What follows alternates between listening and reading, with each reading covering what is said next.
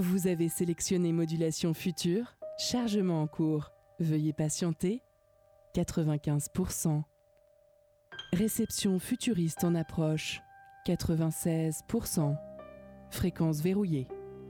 Présence d'Hortense, Nicolas, Elsa, Guillaume et William. Activation des neurones de l'imagination. Une création sonore de science-fiction, quatre chroniqueuses et chroniqueurs pour une balade dans les jardins de la spéculation. Modulation future, l'émission qui raconte le futur pour comprendre le présent. C'est maintenant, car s'il est minuit, alors on est déjà demain.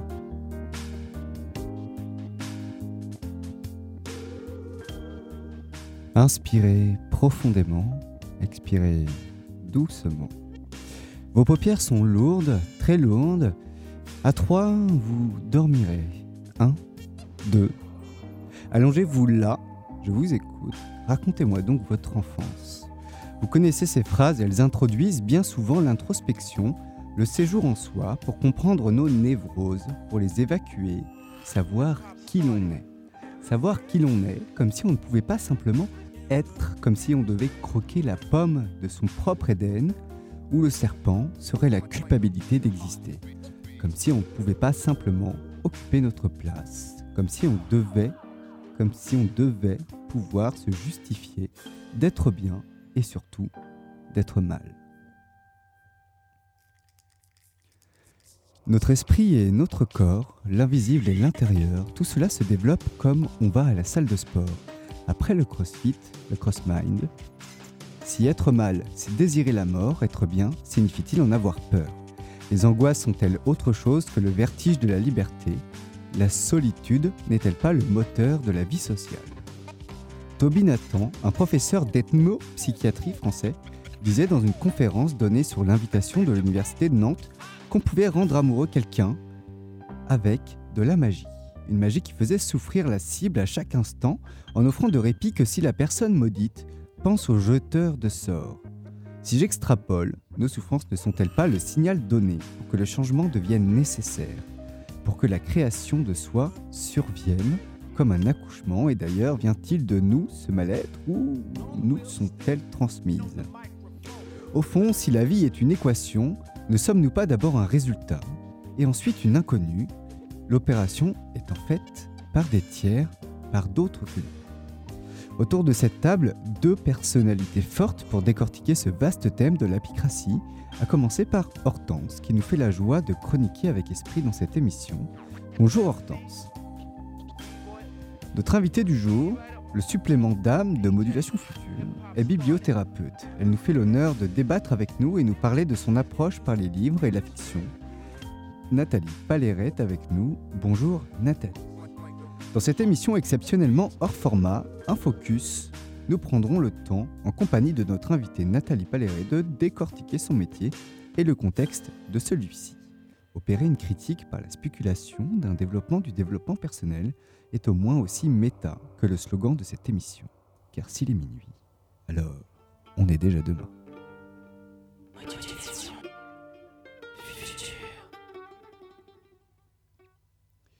Modulation future commence toujours avec une création sonore pour nous mettre dans le bain spéculatif. Ce hors-format n'y échappera pas.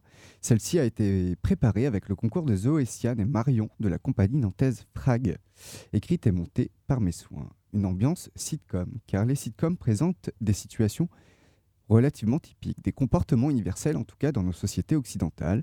Elles sont leur propre caricature. C'est parti pour un extrait de l'épisode 3 de la saison 8 de la série Think the Right sorti le 28 octobre 2048.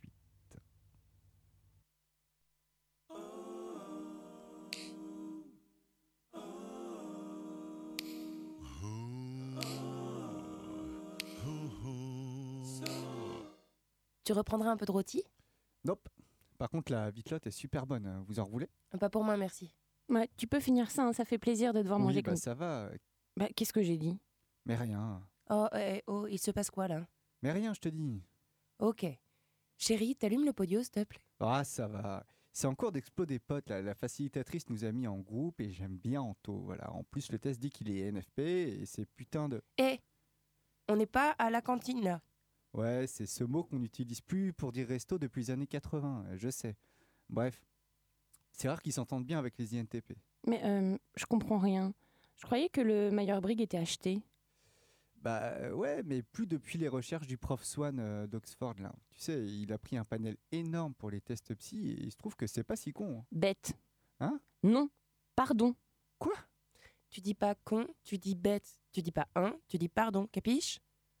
Faut vous suivre hein, des fois. Ah mais bordel, vous me faites chier là. J'ai 160 en QE verbal et vous m'emmerdez avec vos blablas de balai dans le cul. Je vous jure, dans deux mois et quatre jours, je me tire. Ouais, les tests changent, hein, pas les ados. Je suis adulte.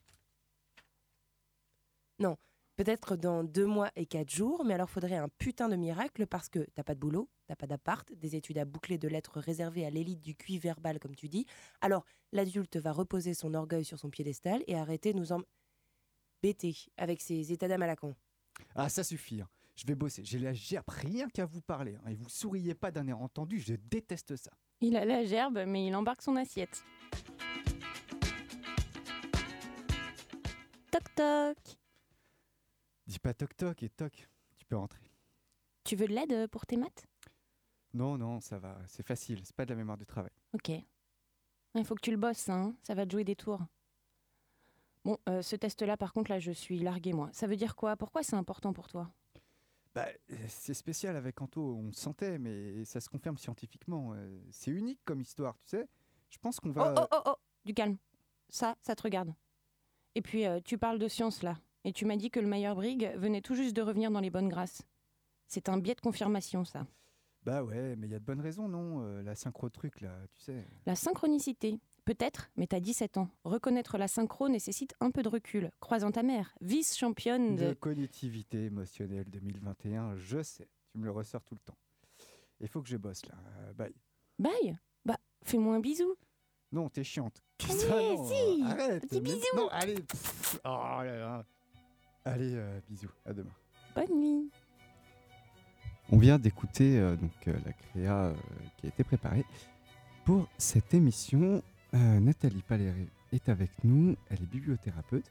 Pourriez-vous, s'il vous plaît, vous présenter en quelques mots à nos auditeurs?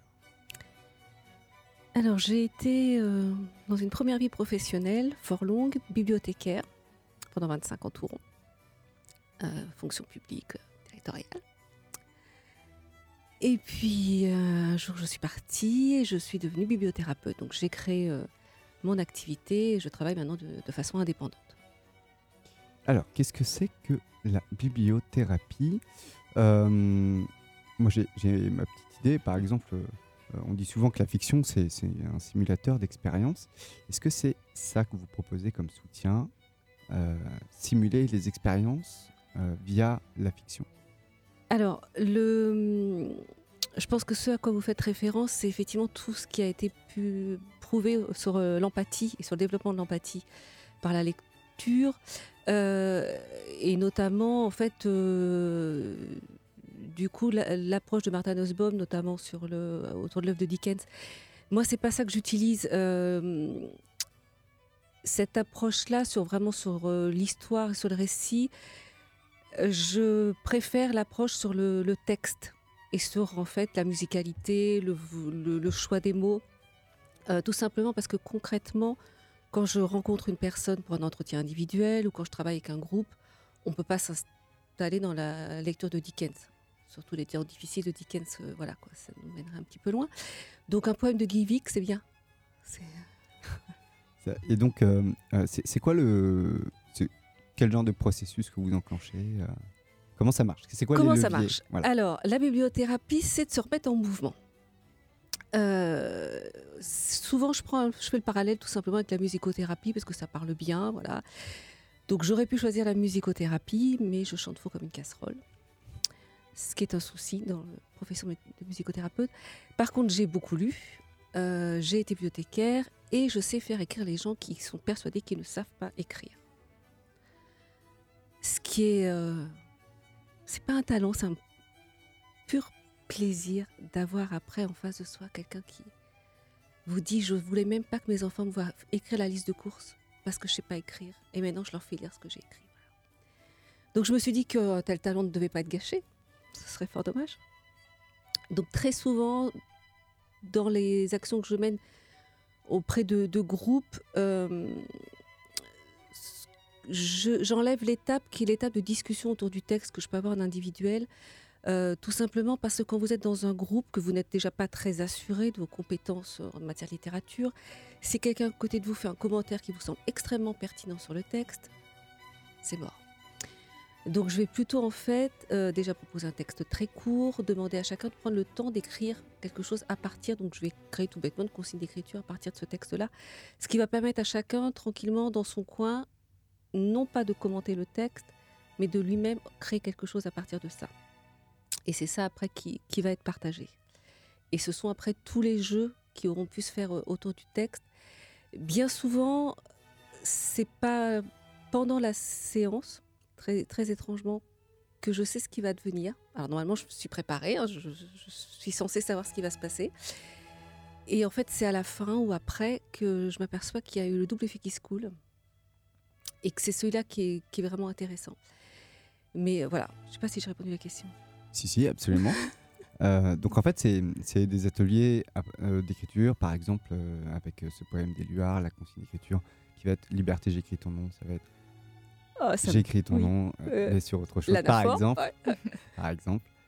Euh, et donc, vous entraînez, si je me permets, les gens à écrire euh, des choses, j'imagine, assez profondes, du coup, puisque Non. Non, pas Pas du tout. Non J'ai pas besoin que les choses soient profondes, j'ai surtout pas envie qu'elles soient intimes. D'accord. Euh, J'encourage jamais l'écriture de l'intime. Euh, J'ai un de mes fils, quand il était au collège, la prof leur a demandé d'écrire leurs pires souvenirs d'humiliation. Moi, je sais même pas comment on peut rester dans l'éducation nationale après avoir fait ça. quoi. Donc jamais j'en- j'encourage l'écriture de l'intime, ça ne m'intéresse pas. Ce qui m'intéresse, c'est le processus d'écriture, le processus avec le texte. Et quand euh, les personnes lisent leur texte, parce que je leur dis jamais qu'elles ont le droit de pas le lire, ce qu'on fait d'habitude en atelier d'écriture, hein, on prévient les gens, si vous voulez, vous ne lirez pas. Moi, je leur dis pas parce que j'ai affaire à des gens qui déjà sont pas à l'aise. Si je leur offre cette possibilité-là, ils le liront pas. Euh, et je leur fais toujours un retour ce qu'ils ont écrit, et c'est jamais un retour sur le fond. J'essaie jamais de savoir s'ils ont eu un problème avec leur maman quand ils étaient petites. C'est pas mon, souci à moi, c'est pas mon propos. Je leur fais un retour sur la forme, sur ce qu'ils ont mis euh, de musique, sur ce qu'ils ont mis de, de mots bizarres que j'aurais pas attendu là. Et voilà, et, c'est vraiment à chaque fois ce retour sur la forme qui peut du coup paraître sans intérêt, sans, on peut se demander où ça va aller, ça va nous mener tout ça. Ou... Parfois, ça mène juste à la reprise de confiance. Je me souviens d'une jeune fille euh, qui a écrit son petit texte et à la fin, je lui fais En fait, ce que vous avez fait, c'est de l'anaphore. Et j'explique ce qu'est une anaphore. Et rien que de s'entendre dire que ce qu'elle avait fait, c'était quelque chose que les poètes faisaient et que ça avait un nom bizarre et compliqué, ça suffit. Donc, ouais, je, voulais juste rebondir sur, euh, et je vois que ça a fait réagir Hortense aussi sur euh, les, écrits qu'on peut produire au sein de l'éducation nationale. À titre personnel, j'ai un très mauvais souvenir. Euh, J'avais écrit un poème, la consigne c'était ça commence par orage, au désespoir, et ensuite on continue sur quelque chose d'extrêmement tragique, mais euh, que euh, visiblement notre professeur voulait vrai. Moi j'avais inventé, puisque ma vie c'était cool, en fin de compte. Enfin, voilà, j'avais rien qui, qui, qui- qui pouvait de vécu, qui pouvait s'apparenter à quelque chose de racontable en, en poésie avec cette consigne-là. Et donc j'invente, et elle vient, elle vient- donc, elle me met une note, elle me rend ma copie, machin, une super note en plus, j'étais content. Et elle me dit de venir la voir après le cours, elle m'a dit, mais dis donc, ça se passe vraiment comme ça, machin. Je fais, bah non, pas du tout. J'ai inventé. Et elle me dit, ah bah faut recommencer. Donc ce que je voulais dire, c'est c'est à double tranchant. C'est-à-dire que dans un contexte, ça peut aider, comme dans l'autre, ça peut enfoncer un petit peu. Voilà. Hortense, tu voulais euh, rebondir peut-être sur... euh, Euh, oui, alors c'est- ce sera peut-être beaucoup plus court. Euh, j'ai pas d'expérience euh, que j'ai envie de raconter, on va dire au micro, mais il y a une, euh, une notion qui me vient à l'esprit qui est intéressante justement, le travail de l'exercice de style. Mm. Peut-être justement beaucoup plus gratifiant, car c'est en travaillant son style qu'on a un style de soi, et le style de soi, bah, bah, c'est soi-même en fait au fur et à mesure. C'est bien pour ça qu'on peut se travailler. Et je voulais juste ajouter cette notion en fait euh, dans la discussion. Parce qu'elle fait beaucoup de bien, je trouve, euh, que se dire euh, qu'on n'a pas une personnalité fixe et qu'on peut la travailler, et que justement, avec des exercices pratiques, genre euh, Vraiment, écrire une recette de cuisine, ça peut faire du bien fou parce que c'est synthétisé et c'est euh, une méthode qui s'enchaîne et pour finalement réussir à faire des crêpes, tout simplement. Quel, genre d'évolution vous, vous, vous, essayez de provoquer en dehors de la reprise de la confiance en soi que vous avez déjà évoquée? Alors, l'idée, c'est vraiment de euh, remettre en mouvement là où ça a bloqué et euh, remettre en mouvement parce que la personne en fait qui, va s'adresser à moi ou que je vais rencontrer dans le cadre d'une institution, euh, souvent les mots c'est euh, j'avance plus, j'y arrive plus. Voilà, il y, a cette idée que souvent il y a un fond dépressif associé, donc d'un ralentissement. Et ce qu'on va pouvoir faire effectivement en abordant, moi je travaille principalement avec de la poésie contemporaine, en, travaillant à partir de la poésie, c'est remettre du jeu. Alors JEU, hein, parce que je ne fais pas la psychanalyse, donc je remets bien du jeu JEU. Et euh, bah, du jeu, c'est quand ça commence, euh, voilà, dans, on soulève le capot, puis là-dedans, à l'intérieur, ça commence à bouger de partout, et voilà. Et c'est ça qu'on cherche, que bah, les pièces, elles commencent un petit peu à bouger de partout, et que le moteur, il commence un petit peu à, pas forcément se remettre en mouvement tout de suite, ça va démarrer tout de suite, mais que ça crachote, c'est déjà bien. D'accord. Hortense euh, juste par rapport à ça, nous c'est un indice de lecture. Euh, moi j'ai été débloquée de la littérature et du français, on va dire, euh, en cinquième grâce à une madame qui s'appelle Madame Fallière. Euh, que j'aime de tout mon cœur et qui m'a fait lire en fait La grammaire est une chanson douce euh, d'Eric Orsena. Et euh, en fait il y a un... alors attention spoiler pour ceux qui veulent pas savoir ce qui se passe en fait dans ce livre. Maintenant coupez-vous et allez deux minutes après. On va faire un petit instant musical voilà, spoiler. attention tup tup tup tup à un moment en fait il y, y, a un naufrage de, de souvenirs. Voilà il y a un naufrage sur une île mystérieuse. Et en fait cette île mystérieuse c'est l'île des mots et il y a, euh, je crois, une petite fille où on va dire, en fait, le maire de la ville fait, enfin de l'île fait euh, le tour de l'île et arrive dans la fabrique des mots. Et euh, justement, c'est quelque chose de tout bouillonnant. Et puis là, il explique que les mots, bah, en fait, c'est des petites créatures qui sont très sympas et que même si on fait des fautes d'orthographe, bah, ils aiment bien qu'on les écrive. Alors, imaginez une Hortense toute heureuse qui écrit super mal, qui a une graphie dégueulasse, qui fait des fautes d'orthographe tous les deux mots.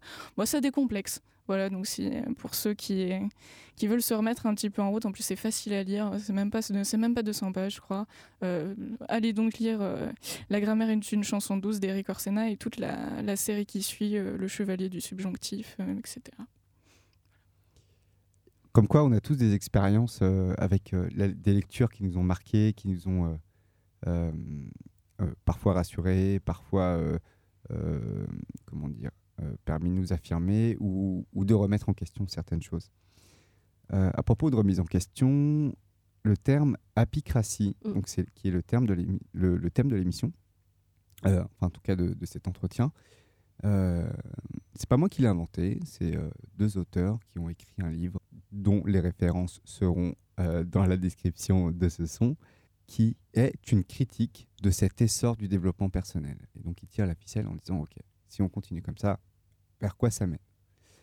Alors Nathalie, à quoi ça mène? J'ai pas lu le livre parce qu'il était emprunté à la bibliothèque de Saint-Nazaire, ce qui est tant mieux pour lui, mais j'ai euh, écouté des interviews des, auteurs.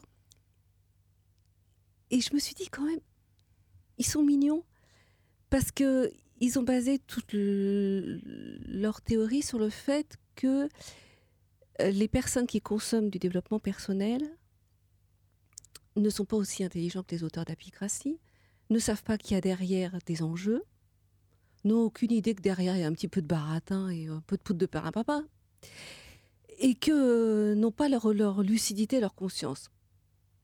Or, je connais des tas de gens qui savent que fumer c'est hyper dangereux et qui vont quand même acheter leur paquet de clopes tous les matins. Donc, euh, faites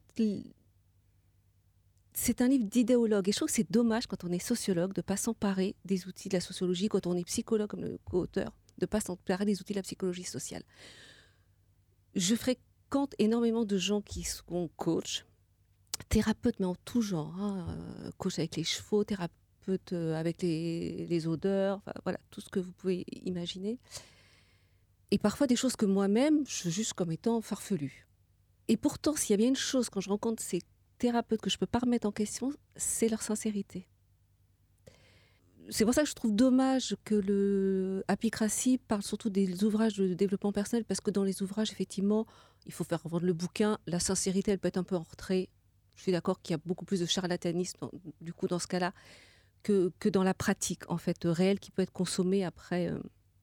Donc, et, cette sincérité des thérapeutes qui, elle vient en fait souvent de leur histoire personnelle. Et ça, c'est voilà, c'est pour ça que je disais, c'est dommage de ne pas avoir utilisé les outils de la sociologie parce que quelques entretiens semi-directifs avec des thérapeutes et quelques entretiens semi-directifs avec leurs patients ou clientèle, je trouve auraient apporté beaucoup de choses euh, comme nuance en tout cas euh, à la thèse des, auteurs.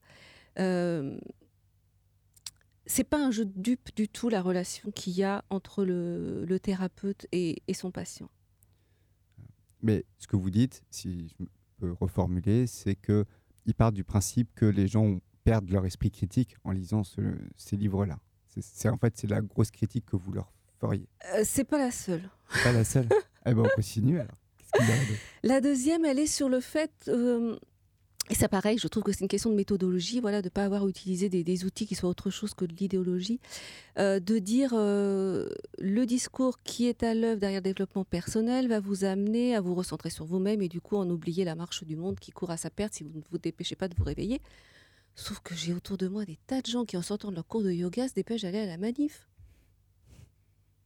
Mais, mais et sur Facebook, le nombre de personnes que je vois qui me mettent le lundi quelque chose pour m'inviter à aller euh, méditer euh, allongé euh, dans la mousse, le dos contre un arbre, et puis qui me demande le mardi si je voudrais pas aller changer le monde avec ma pancarte en agitant et en criant très fort, c'est incroyable. Donc effectivement, le gourou du développement personnel qui va vous vendre son livre va vous faire une proposition. Le tort, je pense, je trouve, en tout cas à mon sens, des auteurs d'apicratie, c'est de penser que cette proposition est prise au pied de la lettre par le consommateur. Voilà. Et, je pense que effectivement le discours euh, dans Apicratie est juste si l'on considère qu'on est en train d'étudier des œuvres de développement personnel, une proposition qu'on s'en tient là. Mais à partir du moment où on veut l'étendre en disant voilà ce que ça fait aux gens qui consomment, là je ne les suis pas.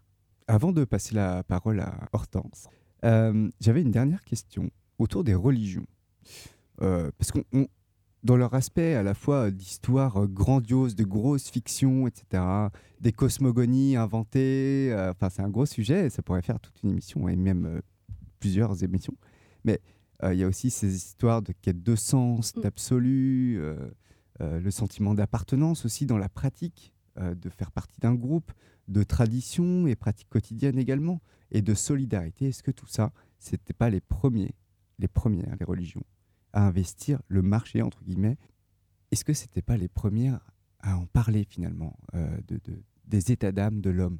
Alors pour m'en sortir, je pourrais vous aider après. j'ai les travaux de Marc-Alain Wagner, justement, qui a écrit euh, Bibliothérapie, euh, Lire pour guérir, si je ne me trompe pas dans le sous-titre, et qui est lui-même rabbin, spécialisé herméneutique, et qui, euh, du coup, euh, parle de bibliothérapie, de rapport au texte, euh, et toute son analyse est enrichie par l'étude du, Talmud, sur lequel je ne m'étendrai pas.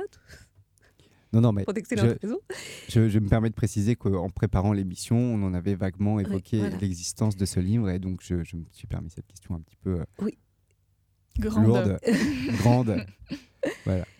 Et effectivement, quand on, quand là où je rapprocherais, moi, c'est pas tant au niveau de l'expérience du coup euh, collective, puisque euh, dans le domaine de la biothérapie, c'est pas forcément ça qui m'interpelle, mais c'est serait-ce que le, le, texte, voilà, déjà, quand on parle, le, texte, le texte sacré, euh, le livre, voilà, le récit, et qui non seulement est, collectif, et c'est aussi ce qu'on peut rapprocher pour la mythologie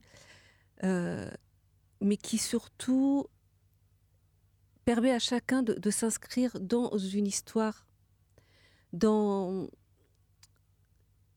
de remettre du temps et de remettre du voilà de, l'évolution. Tout, le récit mythologique, religieux, enfin voilà, euh, est, est, un récit qui va s'appuyer sur le temps. Il y a toujours un très gros, il était une fois, pas qu'un peu, c'est carrément la création. Hein, dans le genre, il était une fois, on ne peut pas faire plus fort. Et, la vidéothérapie, elle intervient justement auprès de gens qui sont bloqués à un moment dans le temps, quoi, qui ont l'impression que ça, vous m'excuserez, que ça patine dans la smoule. Et quand on peut réinscrire dans du temps, ça veut dire qu'on réinscrit dans. Il y a eu un passé, mais surtout, avec un peu de chance, on va se remettre en, marche et on va se, se réinsérer dans le temps et on va pouvoir se, projeter. juste petit, euh, petit rebond. Alors, je trouve la, la, réponse justement est très intéressante parce que, euh, désolé William, mais peut-être que ce n'est pas judicieux de parler de qui a commencé justement quand on, est, euh, bah, quand on parle de temps et de recommencement. Parce que les religions à la base, c'était des tables de la loi. C'est après. Donc, si on veut vraiment parler du commencement, genre la religion, euh, ça sera peut-être plus judicieux pour après toutes les discussions qu'on aura qu'au départ. Parce que les religions, elles sont arrivées, on va dire, euh, pour mettre de l'ordre dedans. Et euh, si on veut regarder un petit peu plus précisément les premières occurrences des mots genre salut, etc., c'est parce que c'est pratique, en fait. Il faut que les gens ils fassent bien ça pour quelque chose. Mais justement, enfin, on pourra parler combiner ça, je pense que c'est plus intéressant ce que tu as dit, de le combiner avec les mythologies qui ont une temporalité différente aussi. Ça, ça, ça peut être très bien. Euh, parce que, enfin, au départ, voilà, c'est des guides pratiques, je pense, plutôt euh, les religions, en fait. Alors, ça peut être une lecture, effectivement. Euh, simplement, c'est pas limité à ça. Et quand je, je, je, parlais de religion, je parlais bien entendu de mythes je ne parlais pas que des trois grandes monothéistes. oui, parce que justement, en fait, ta question, elle était euh, orientée, bah, on entendait salut derrière et ça, ça fait vraiment judéo-chrétien. Euh, et euh, c'est récent, en fait, le, salut, le Dieu qui pardonne, en fait. Donc c'est pour ça, c'était juste un rebond de précision. Je pense que tu as raison, ça sera plus dans une prochaine émission, on aura le temps. alors, j'ai pas vraiment parlé de salut, par contre, j'ai parlé de quête de sens et d'absolu éventuellement Bah ça c'est. Euh, je pense que c'est vraiment plus récent. Ça... Parce que c'est des problématiques où il y a fallu des, des, théologiens qui sont arrivés derrière et les premiers textes de loi, euh, les enfin c'est les absolus en fait. Oui, alors les théologiens sont arrivés après, euh, mais il y a quand même eu, notamment dans le christianisme, une canonisation des textes de la Bible des siècles plus tard, d'accord, leur écriture évidemment, mais il y a une démarche de mettre du sens derrière. Oui, enfin, je voulais juste rebondir là, on, parle trop loin, je voulais juste rebondir pour dire que la question en fait du départ, euh, bah, elle est insoluble et que justement dans quelque chose qui ne fait que avancer, où il faut demander aux gens euh, où est-ce qu'ils se sont arrêtés et les faire redémarrer, euh, partir tout de suite sur qui a commencé, je trouve que c'est extrêmement gros justement pour des gens qui ne savent pas où est-ce qu'ils se sont arrêtés. Pause musicale? On écoute quoi attends? Euh, bah, ah, bah, ah c'était pour ta chronique? Ouais, bah oui, pour ma ah, bah chronique, si tu veux l'introduire, et eh bah moi euh, j'en ai plein. Euh, on peut mettre du Walter Murphy, mais cette fois-ci, pas celle de Beethoven que vous connaissez tous, mais celle de Mozart, qui s'appelle Walter Murphy Mostly Mozart. Donc Walter Murphy, je pense que vous le connaissez tous sans le connaître. en fait, c'est un des, il a fait tout un album qui reprend des grands classiques, donc du Mozart, du Beethoven. Il a même un morceau qui s'appelle Roméo et Juliette. Et justement, bah, c'est mixé un petit peu de la funk avec euh, du, classique. Et euh, il y a cette tension entre le tragique et le bonheur qui revient. Et justement peut-être euh, cette sensation de repos qu'on attendait à la fin des œuvres, enfin je ne sais pas, à vous de juger. Tout de suite sur Prune, Walter Murphy, Mostly Mozart.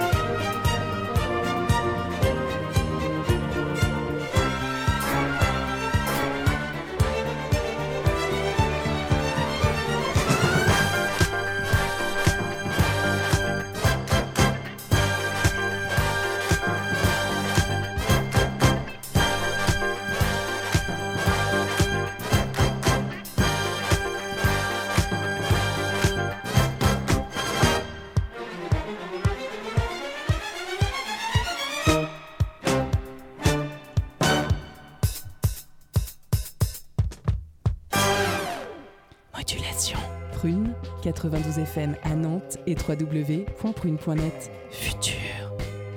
Hortense, c'est l'heure de ta chronique. Oui, aujourd'hui, il faut parler des dérives d'une dictature du bonheur. Une dictature de la funk. Non, non, non, non, non. On va pas parler de ça aujourd'hui. Dictature du bonheur, serions-nous dans le monde de la naïveté, dans le monde qui fait un pas pas si naïf? Tout le monde il est heureux, donc tout le monde il va bien. Ça ressemble à une très bonne solution pour tous les conflits possibles, de ton copain qui tire la gueule au mec qui vend des armes à un pays qui tue ses journalistes, on applique la méthode de l'auto-persuasion, la technique du fake it till it will make it. Pour régler un problème de fond, on fait style en surface.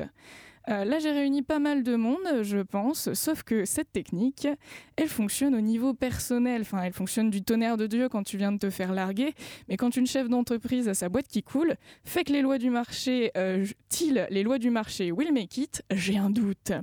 Bon, je me suis égarée. Là, c'est trop triste. C'est trop intello, euh, les gens ne vont pas comprendre. C'est trop prise de tête, mais les gens doivent savoir. Supprimer le malheur, supprimer la tristesse, la mélancolie, le doute, l'angoisse, le stress, la peur, pourquoi pas. Bon courage. Parlons un peu d'angoisse existentielle. Par définition, elle est liée intrinsèquement au fait que vous soyez en vie. Vous voyez vers où on va là? Ce que la apicratie propose et vise, c'est du bonheur existentiel. Vous êtes heureux car vous vivez vous vivez, mais vous allez mourir. C'est ce qui vous motive un peu pour rester en vie. Si on supprime la peur, on supprime l'envie de vivre. Le fini a en lui sa naissance et sa mort. C'est parce que vous êtes fini que vous êtes généré. Et c'est parce que vous êtes fini que vous allez finir. Là, on panique. Là, ça va pas bien. Là, on commence à avoir les mains moites.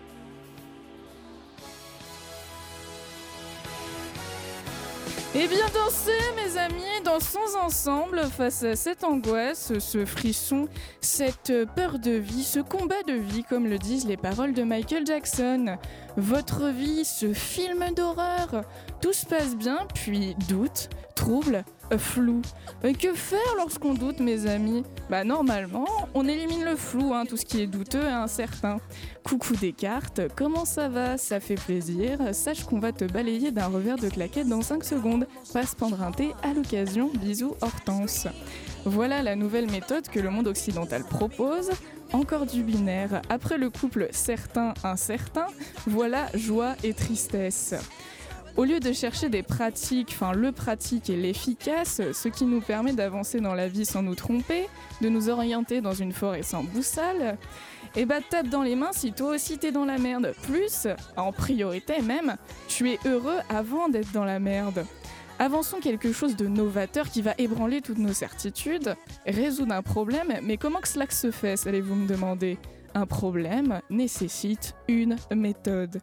Mais Hortense, Parfois un problème se résout seulement si l'attitude suit. Il est vrai, certaines situations ne peuvent se, ne se résoudre qu'avec calme et discernement, par exemple. De l'autre côté, avoir seulement une attitude, et qui plus est tout le temps la même face à un problème, ne va pas résoudre le problème. J'aurais beau être la plus heureuse du monde face à ce vol de voiture, si je ne vais pas porter plainte, mettre en œuvre une démarche, ma voiture ne va pas réapparaître avec le sourire. On pourrait m'objecter en plus qu'il y a dans toutes les langues des mots au nombre réduit qui répondent aux problèmes et aux questions.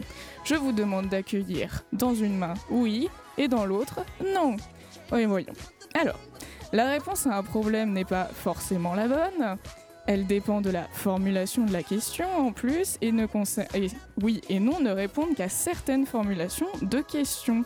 À la question dans quelle mesure le capitalisme tue, vous n'allez pas me répondre de tout votre cœur non et la question de la validité, du système, eh ben vous n'avez pas intérêt à y répondre, donc dansez s'il vous plaît. Du même ordre, si je vous pose la question encore une fois, dans quelle mesure le capitalisme tue, vous n'allez pas me répondre dansez, bonheur, joie et comédie musicale, à part si vous appelez Coca-Cola. Finissons peut-être le problème. Le bonheur qu'on veut pour vous n'est pas pluriel et non, il est uniculturel, occidental pour personnes valides, porté sur des marques et des entreprises. Non, ce n'est pas votre bonheur personnel unique et relatif à vos besoins. Si vous ne pouvez répondre qu'une seule chose, vous êtes limité, unidimensionnel, simple, donc facile à contrôler. Si l'on vous propose dans un sens, dans un premier temps, la tristesse, les pleurs et l'angoisse, ou de l'autre côté, la joie, la danse et la beauté, bah, c'est que la question est mal posée, on peut pas séparer les deux. Il y a des choses belles qui vous font pleurer, tout ce qui vous fait pleurer n'est pas négatif. En lisant Roméo et Juliette, c'est que vous êtes ému par la beauté de la chose. Tout le romantisme qui arrive après Beethoven repose sur quelque chose de fort. Le beau, le triste c'est beau, le moche c'est beau, la puanteur c'est beau. Pluralisons nos mondes et écoutons du Beethoven et de la funk. Et pourquoi pas mélanger les deux De retour peut-être avec la cinquième de Beethoven, mais cette fois-ci un petit peu améliorée. Bonne écoute sur.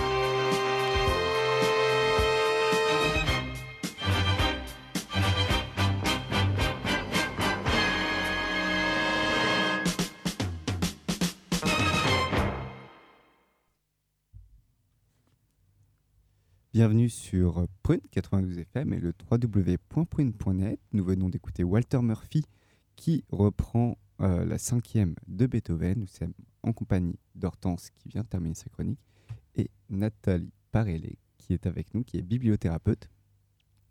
Euh, une réaction à propos de la chronique qu'on vient d'entendre euh, La présence d'un mot que je trouve très beau, qui est le mot tristesse. Et je pense qu'aucun thérapeute ne voudrait éradiquer la tristesse. Ça, c'est une certitude. Et l'absence d'un mot, qui est le mot souffrance. Voilà. Et ça, c'est pas du tout la même chose. Et la souffrance, c'est pas romantique, c'est pas joli, c'est moche, c'est cacaboudin. Ça vous fait vous taper la tête contre les murs quand vraiment vous n'en pouvez plus. Et j'ai beaucoup de, alors voilà, j'ai beaucoup de mal avec le. Oui, bon, les gens qui cherchent une solution, c'est parce qu'en fait, ils veulent pas accepter que des fois, ils sont malheureux et tout. Et c'est pas ça.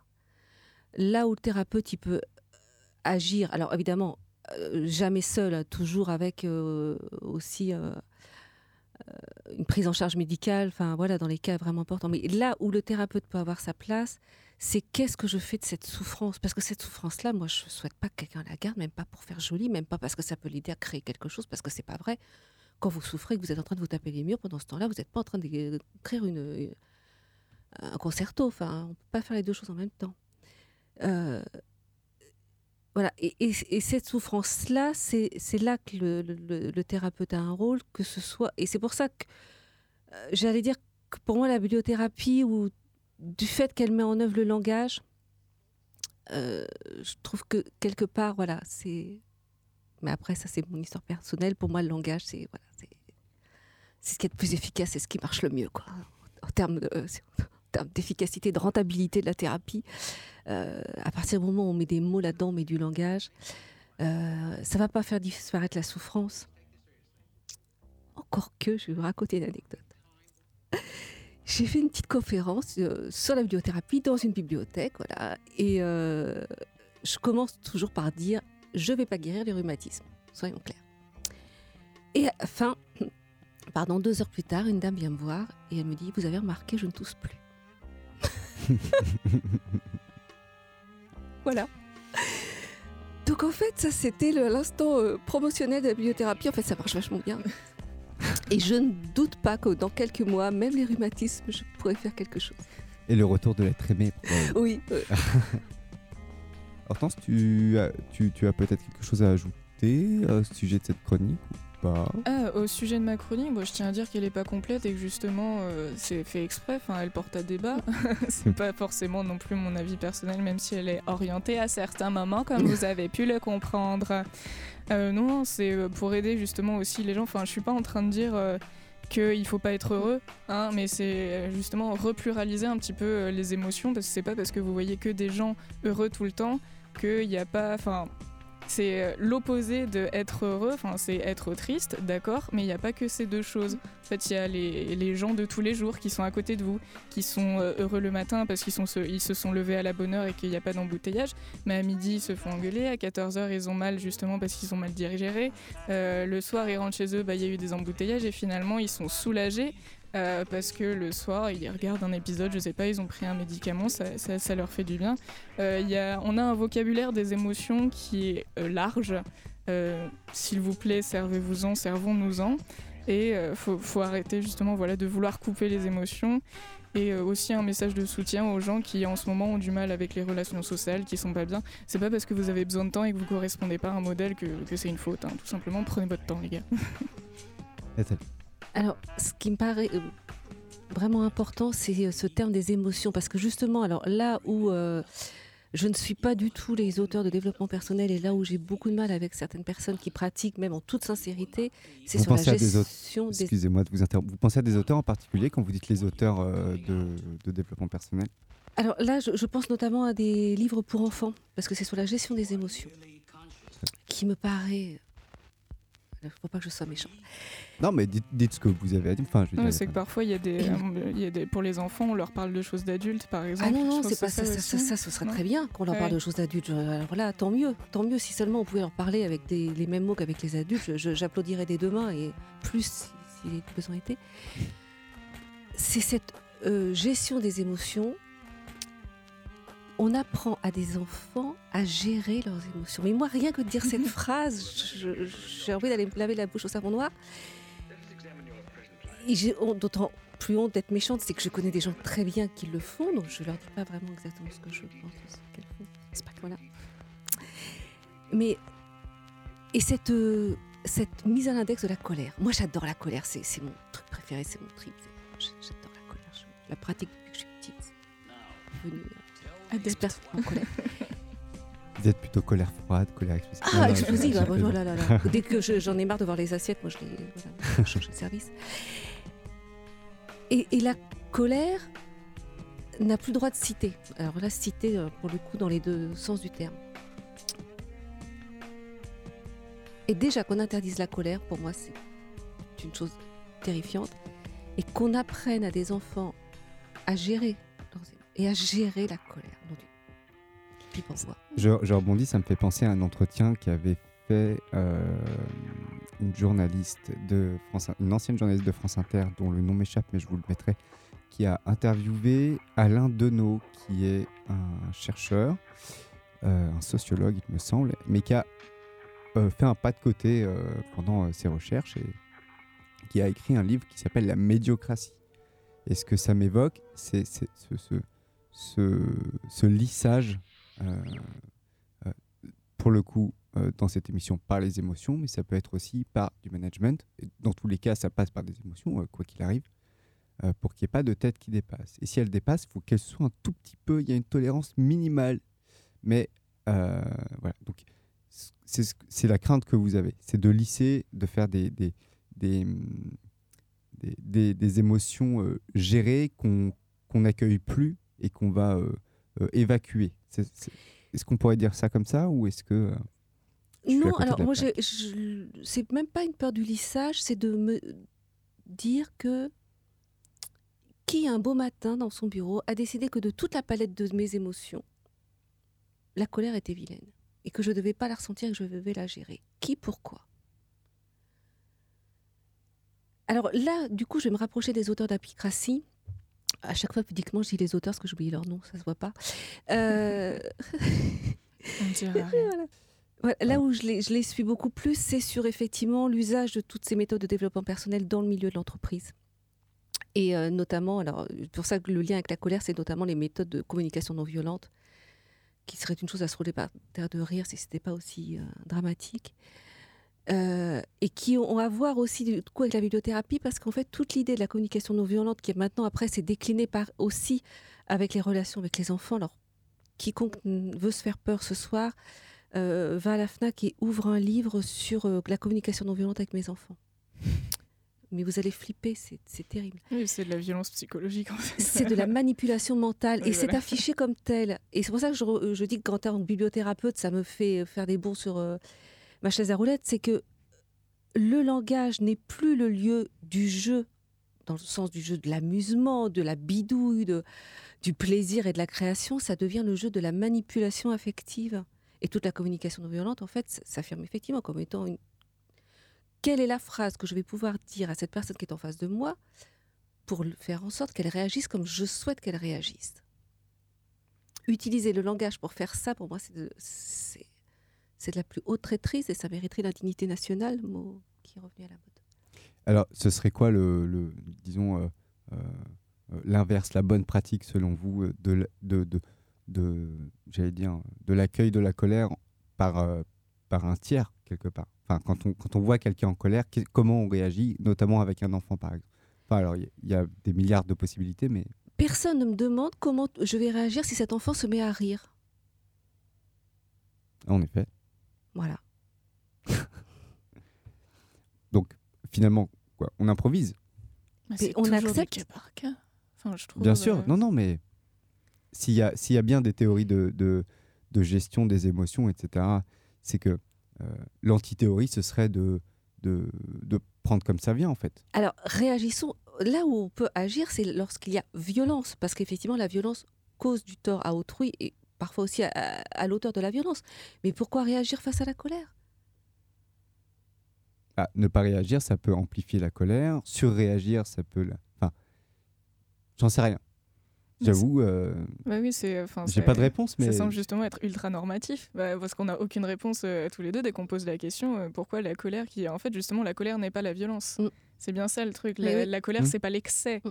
La colère c'est on va dire c'est le grognement, c'est le grommellement. À la limite la, la- la colère c'est euh, c'est le râlement, mais c'est pas la violence, c'est pas la manipulation non plus. Justement c'est euh, soit c'est un point de départ, soit c'est euh, enfin je sais pas ce que c'est mais justement bah, en fait c'est une émotion donc c'est c'est pas tant que ça justement c'est pas définissable c'est ultra flou et c'est bien pour ça que ça s'appelle une émotion c'est qu'elle est individuelle elle se définit par rapport à chaque personne Euh, tout à l'heure il y a eu euh, la notion euh, en, en rigolant de colère froide ou colère explosive Bah, c'est le cas par cas c'est oui non mais c'est ça enfin on peut les on peut les classer mais après parfois il y a des gens on, on voit pas qui sont en colère c'est même pas une colère froide en fait c'est euh, la colère invisible voilà, donc c'est, enfin, il y a, il y a encore plus, voilà, il y a encore plus de pluralité de choses et c'est, c'est pas la violence, voilà, une bonne, une bonne fois pour toutes.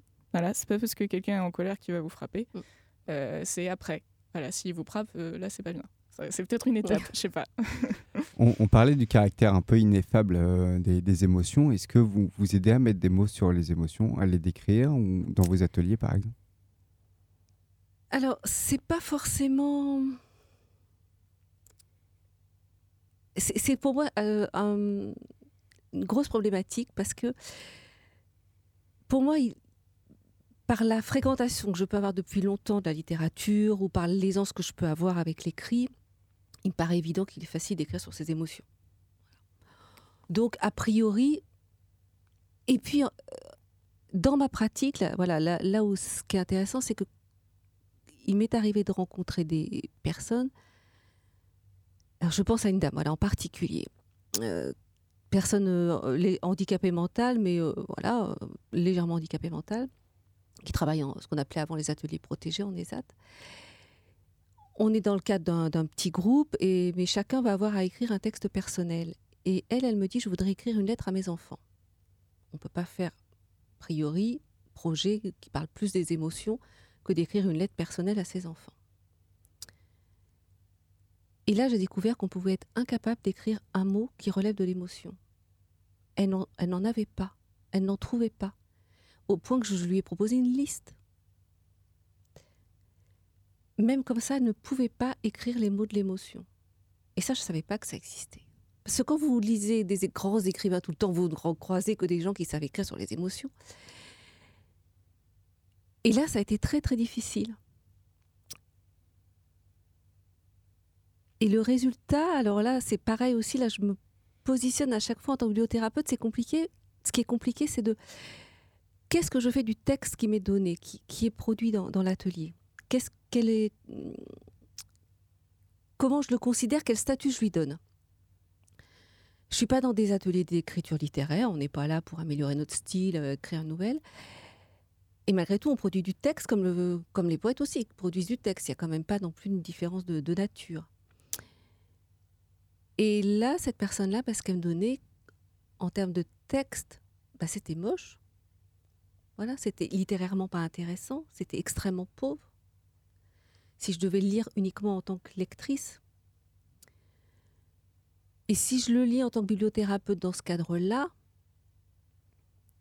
je lis le peu de fragments qu'une personne a pu écrire à propos de ses émotions. Le peu du peu du peu qu'on allait toutes les deux gratter quelque part avec la liste, avec on recommence, avec on va s'y mettre toutes les deux. Et du coup, voilà, ce, ce que moi je vais du coup lire, c'est cette espèce de petite chose qu'on a réussi en grattant partout à voilà à ressortir. Et c'était pas un trésor archéologique, mais on a fait avec ce qu'on a avec ce qu'on a trouvé. Quoi. Et du coup, euh, euh, ça c'est quelque chose que vous n'aviez jamais croisé avant. Est-ce que vous l'avez, vous avez, vous l'avez retrouvé, euh, c'est- c'est- cette difficulté à, à- à dire l'émotion? À dire l'émotion à ce point-là, oui. Ouais. Oui, oui, oui. À, à ce point-là, c'est. Après, vous avez des personnes qui sont dans un état de dépression euh, important. Effectivement, il y a un ralentissement psychique qui fait que ce qui est écrit va être relativement pauvre. Enfin voilà, stylistiquement, ça va pas parce que c'est pas possible déjà écrire quelque chose. Mais se retrouver en difficulté comme ça pour écrire l'émotion, j'avais jamais vu euh, une telle difficulté. La difficulté de, d'écrire avec précision l'émotion, euh, avec finesse, des émotions complexes, on est capable de les décrire et quand même d'en parler avec des images, des métaphores, des comparaisons. On, fi- on finit finalement à avoir quelque chose d'assez précis. Ce qui nous manque en fait, c'est pas euh, euh, du, vocabulaire euh, technique, c'est une approche plus sensible de la, de, de- de la formulation de ça. Tout à fait, est-ce que le vocabulaire, elle l'avait, puisque j'avais apporté cette fameuse liste. Donc la question n'était pas la question de- de manquer de vocabulaire, on n'était pas en train de parler une langue étrangère, et, et s'il manquait du vocabulaire, je l'avais apporté, le vocabulaire, il était là, il était à portée de main, et la question est, qu'est-ce qui fait qu'on ne peut pas s'en saisir? Et c'est ce que je trouve intéressant aussi, c'est qu'il y a des émotions qu'on reconnaît facilement. Mm. Euh, on parlait de la colère tout à l'heure, on la reconnaît. Euh, Enfin, dans le cas d'une colère froide avec les, les- les yeux flingueurs ou, ou, euh, ou d'une colère explosive en tout cas, on, on sait, on voit. De l'extérieur, on le voit, mais de l'intérieur, on la reconnaît immédiatement aussi. Ce que vous avez écrit, c'était ce qui devait être écrit, par définition. Voilà. Parce que euh, avec des personnes qui sont effectivement pas habituées, euh, c'est évident, je donne une consigne d'écriture. Voilà, on peut l'appeler comme on voudra, ça reste pas moi une consigne d'écriture. Donc forcément, si on n'est pas familier d'un atelier d'écriture, on a peur de pas bien faire et peut-être. Et donc souvent, je dis, bah, de toute façon, vous ne pouvez pas vous tromper. Ce que vous avez écrit, c'est ce qui devait être écrit. Et, cette histoire effectivement de euh, de l'erreur. Je, me souviens d'une dame, elle est venue à un premier atelier, donc c'était euh, des personnes euh, qui étaient euh, au RSA, qui faisaient partie d'un groupe dans une maison de quartier, et on travaillait avec une équipe d'infirmiers sur un parcours santé. Et cette dame-là, elle est venue, le premier, elle n'a rien pu écrire, elle disait je ne comprends pas ce qu'il faut faire, mais c'est pas grave, j'ai une copine qui est là, je reste. Elle revient la fois d'après. Moi, pendant deux heures, je ne comprends pas ce qu'il faut faire, j'y arrive pas, je reviens pas, j'ai pas ce courage. Elle, elle l'a eu. Déjà, j'étais vraiment épatée. Pareil, rien. Elle revient une troisième fois. Et à un moment, elle fait J'ai écrit une phrase, ça veut rien dire, c'est que c'est bon. Et on lui a dit Oui, c'est que c'est bon. Super. Voilà, donc il pouvait, elle, elle avait compris que justement l'erreur, si tant est qu'il y aurait une erreur, l'illogisme, le c'était ça qui prouvait que le travail il s'était fait. C'est que c'est la phrase qu'elle avait écrite, elle voulait rien dire. Bien joué. On va Moi, conclure. j'applaudis. On va conclure là-dessus. Euh, merci beaucoup Nathalie Paléret, bibliothérapeute sur Saint-Nazaire, de nous avoir accordé ce temps à Prune. Merci à Hortense pour sa chronique et enfin merci à vous de nous avoir écoutés pour ce format de modulation future, plus court certes, mais pas moins dense en contenu. C'était Modulation Future, on se retrouve le mois prochain sur Prune avec un nouveau thème, une nouvelle créa, un nouvel invité pour de nouveaux horizons futuriste.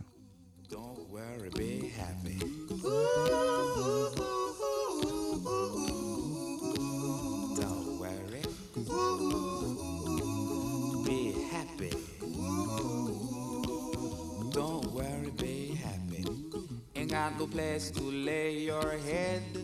Somebody came and took your bed. Don't worry,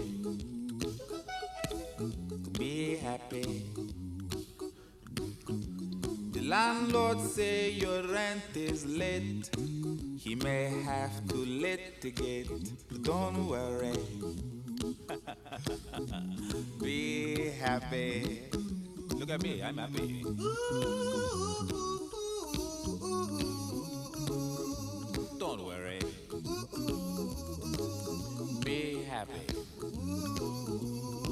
You my phone number. When you worry, call me. I make you happy.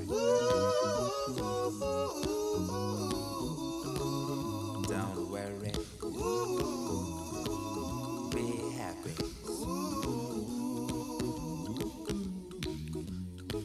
Ain't got no cash, ain't got no style, ain't got no gal to make you smile, but don't worry.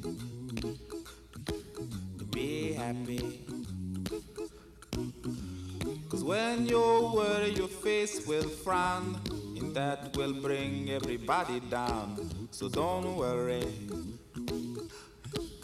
Be happy. Don't worry. Be happy now.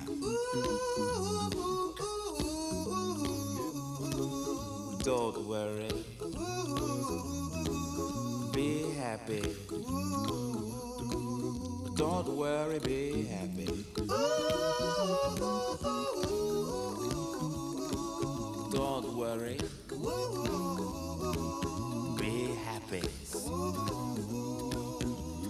Don't worry, be happy. Don't worry, don't worry, don't do it. Be happy. Put a smile on your face. Don't bring everybody down like this. Don't worry. It will soon pass, whatever it is. Don't worry, be happy.